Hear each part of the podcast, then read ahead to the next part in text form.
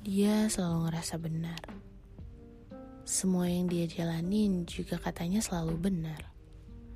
Ego pikirannya. Tapi dia kali ini memaksa untuk lompat keluar dari kolamnya yang nyaman. Berkunjung ke kota-kota besar.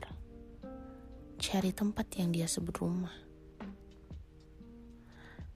Banyak hal baru yang dia lihat. Banyak pengalaman yang dia lewatin.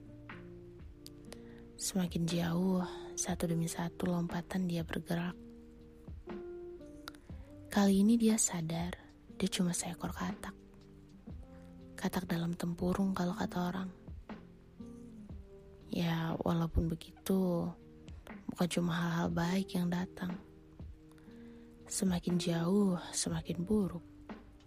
Bukan keadaan, tapi dia yang jadi batasan untuk dia sendiri yang bikin semuanya jadi kacau. Sering ngeliat balik ke masa lalu. Pengen nyaman kayak dulu. Susah maju, takut jadi makin kacau. Bertanya, di mana dia bisa dapat kolam yang nyaman lagi. Gagal lagi, gagal lagi, pengen mati. Ngerasa bersalah sama keputusan yang diambil. Ya kalau kata orang udah terlanjur nyemplung harus bisa kelar sampai ujung.